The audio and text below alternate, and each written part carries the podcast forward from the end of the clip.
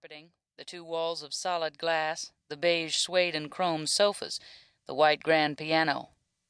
No books or magazines, no litter, no family photos. Cold.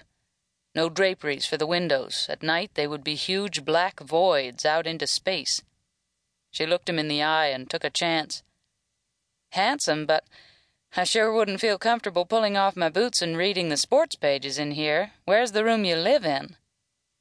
She was rewarded by a head thrown back laugh, a deep male whiskey and sex sound that reminded her of bar rooms and hunting camps and visiting oil rigs with her daddy all those years ago. Richard said you were a pistol. Richard's no slouch himself, she replied, getting more curious by the minute to find out what this man wanted from her. Whatever it was, she knew he would trot out all the big guns in his arsenal, including his relationship with her boss, to get it. This made her uneasy because Richard Dutton, the editor of Lone Star Monthly, was one of the few people in the world who had any power over her. Charlie McFarland reached out and touched her elbow. Let's go back to my office and talk, Miss Cates. As he led the way, she was surprised to see how slowly and painfully he walked. His pace was a slow shuffle, and he held his back ramrod stiff. She followed him along a hallway that was a picture gallery with paintings hung only inches apart, all landscapes, Texas bluebonnet scenes mostly. Molly liked bluebonnets as well as the next person, but God, she was sick of all those murky pictures of the damn things everywhere she went, one of the curses of being a Texan. He stood aside at the open door at the end of the hall. When she entered, she couldn't help smiling with satisfaction. It was exactly the room she would have predicted for a West Texas good old boy who'd made it big. A large, dark paneled study with a ten point buck's head over the stone fireplace and a buck's rump over the door. A gun cabinet with a beveled glass door stood to the right of the fireplace. One wall was packed with built in electronic equipment stereo, large screen TV, VCR, and other gadgets. On the desk sat an IBM computer with a 21 inch color monitor that she coveted on sight. It was big enough so you could see two full pages of 14 point type side by side.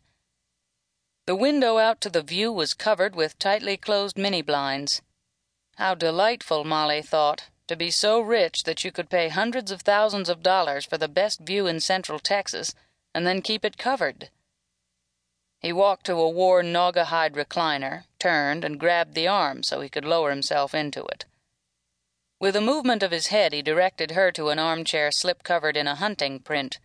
Molly was glad to see that the new wife who decorated the living room had not been allowed to make a statement in here. She sat down and was about to cross her legs when she paused, feeling a flush of heat radiate from her neck into her face. On an end table next to his chair lay a copy of her book sweating blood. It was open at about the middle, the gaudy orange and red cover facing up. Somehow she had never considered the possibility of this man reading it, and for just a moment, here in his house, the cover struck her as so tasteless, so sensational and tawdry that she felt a hot blush prickling her cheeks, a reaction she could not remember ever having in her many years of being a crime writer who often violated the rules of good taste. From the minute her publisher had first showed her the cover art, she had loved it because it was so attention grabbing. The painting depicted a lonely stretch of highway with a woman's body lying in a ditch alongside. From the body, blood flowed and surrounded the entire cover, front and back, with a shiny, vivid red. She had recognized immediately that it would sell books. It was commercial, yes, sensational even. But that was the nature of true crime books, and she wasn't going to apologize for it. Certainly, when she was writing it, she had wrestled with the problem inherent in writing a book for entertainment which was based on other people's private disasters. And here was a man who'd been personally devastated by the violence she'd carefully researched and portrayed. From the place the book was open, she figured he must have already read that vividly detailed scene of his first wife's murder, and the cold description of the act Louis Bronk had given in his confession to the police, and again when she'd interviewed him in prison. Eleven years had passed since the murder, true, and McFarland had heard it all rehashed at the trial.